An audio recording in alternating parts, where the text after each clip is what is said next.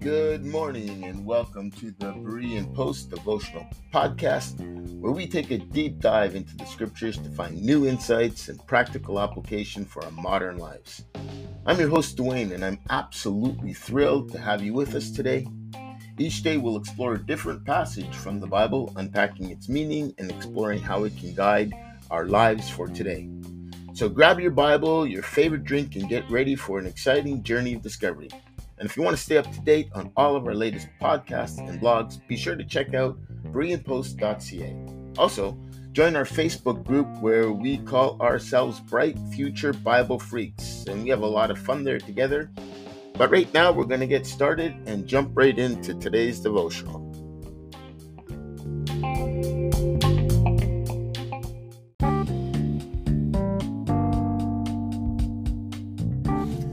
Morning, everybody, and welcome to another episode of the Berean Post devotional uh, podcast. We are going through the book of Corinthians, and we're now at chapter 3, looking at verses 18 to 23, and I'm just going to go ahead and jump right in. Let no one deceive himself. If anyone among you seems to be wise in this age, let him become a fool that he may become wise. For the wisdom of this world is foolishness with God, for it is written, He catches the wise in their own craftiness. And again, the Lord knows the thoughts of the wise, that they are futile. Therefore, let no one boast in men, for all things are yours, whether Paul or Apollos or Cephas, or the world of life or death, the things present or the things to come, all are yours, and you are Christ, and Christ is God's. Paul begins by urging the Corinthians not to deceive themselves. Paul saying that the, that uh, Paul is saying here that if anyone thinks they are wise in the world's terms, they should become a fool by worldly standards. Becoming a fool for Christ means letting go of the need for self-reliance, pride, and reliance on, that's right, human wisdom. Until this point, Paul has been contrasting the wisdom of the world with the wisdom of God. And here he makes another comparison between the wisdom of God and worldly wisdom, saying that the wisdom of the world is considered foolishness in the eyes of God. Paul then encourages the Corinthians to embrace the wisdom that comes from God rather than being swayed by the world's wisdom.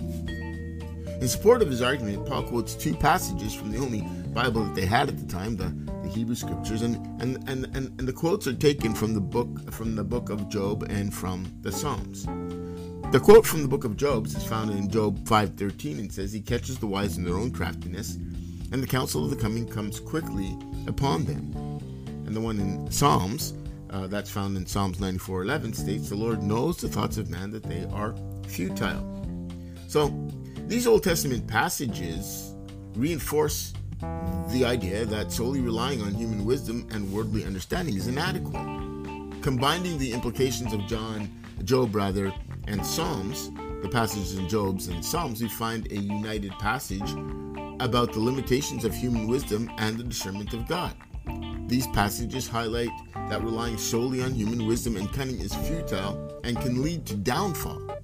God sees through the schemes and the thoughts of the wise, exposing their craftiness and rendering their counsel ineffective. This emphasizes the need for humility and recognizing our dependence on God and seeking His wisdom rather than relying on our own understanding. So it underscores the importance of aligning our thoughts and our actions with God's wisdom, acknowledging His omniscience, and that means that He, he knows everything, and understanding that true wisdom comes from Him.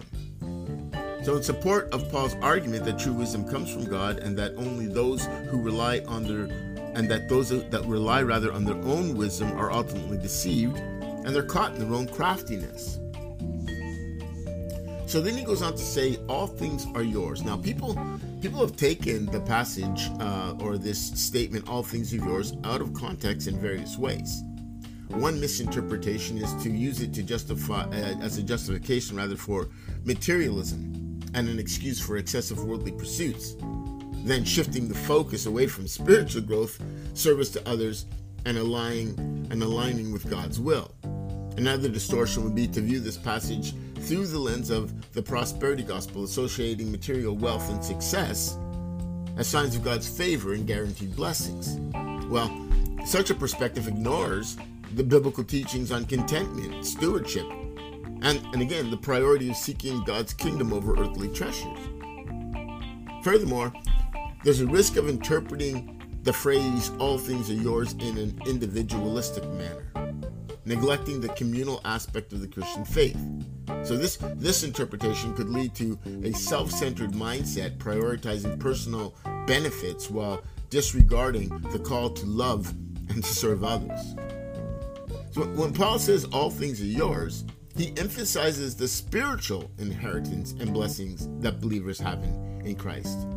The New Testament passage, uh, uh, passage uh, the New Testament passages echo the message that believers in Christ possess a comprehensive spiritual inheritance and, and, and blessings.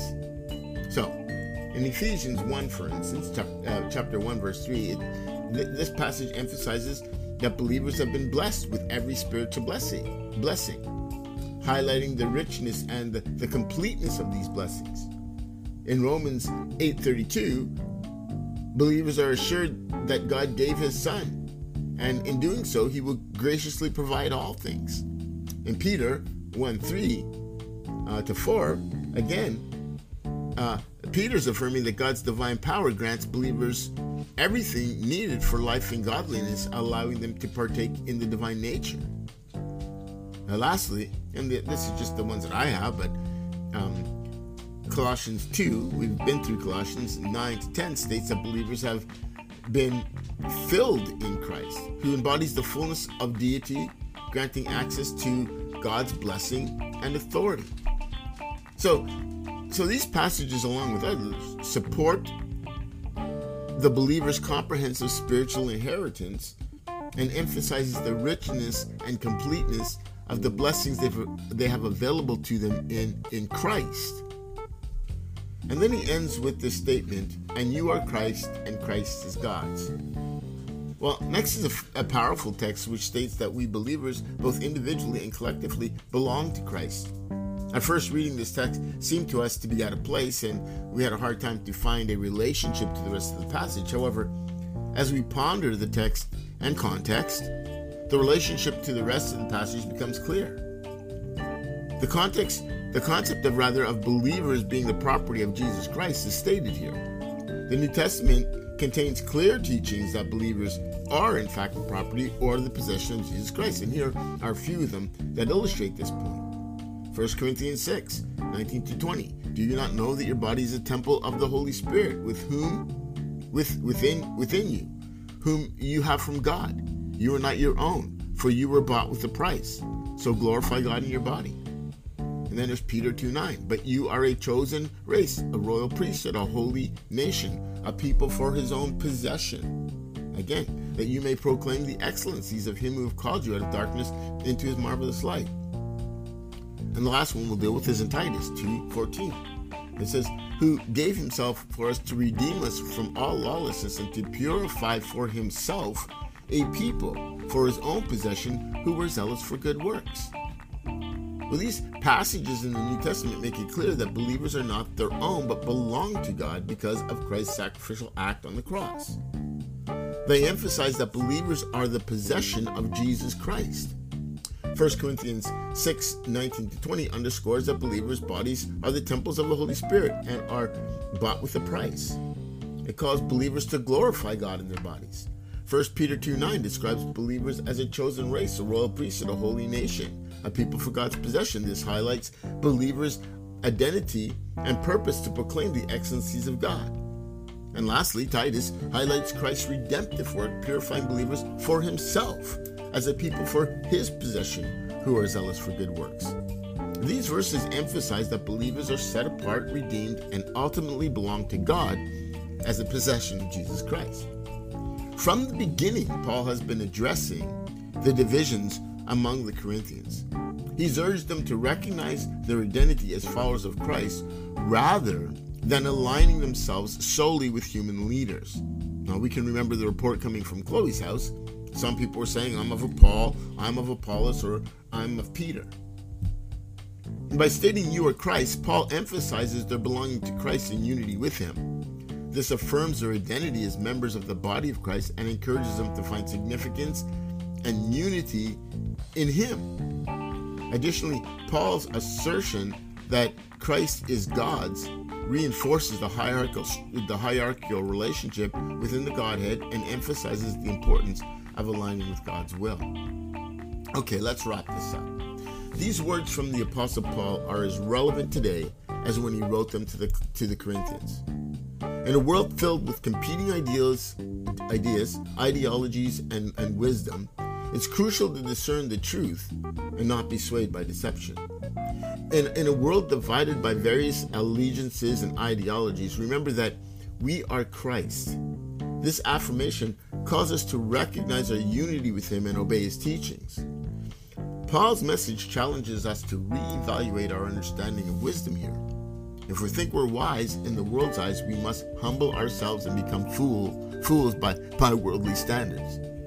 And this means letting go of the self reliance, the pride, reliance on human wisdom. The wisdom of this world is considered foolishness in the eyes of God. And true wisdom comes from Him alone.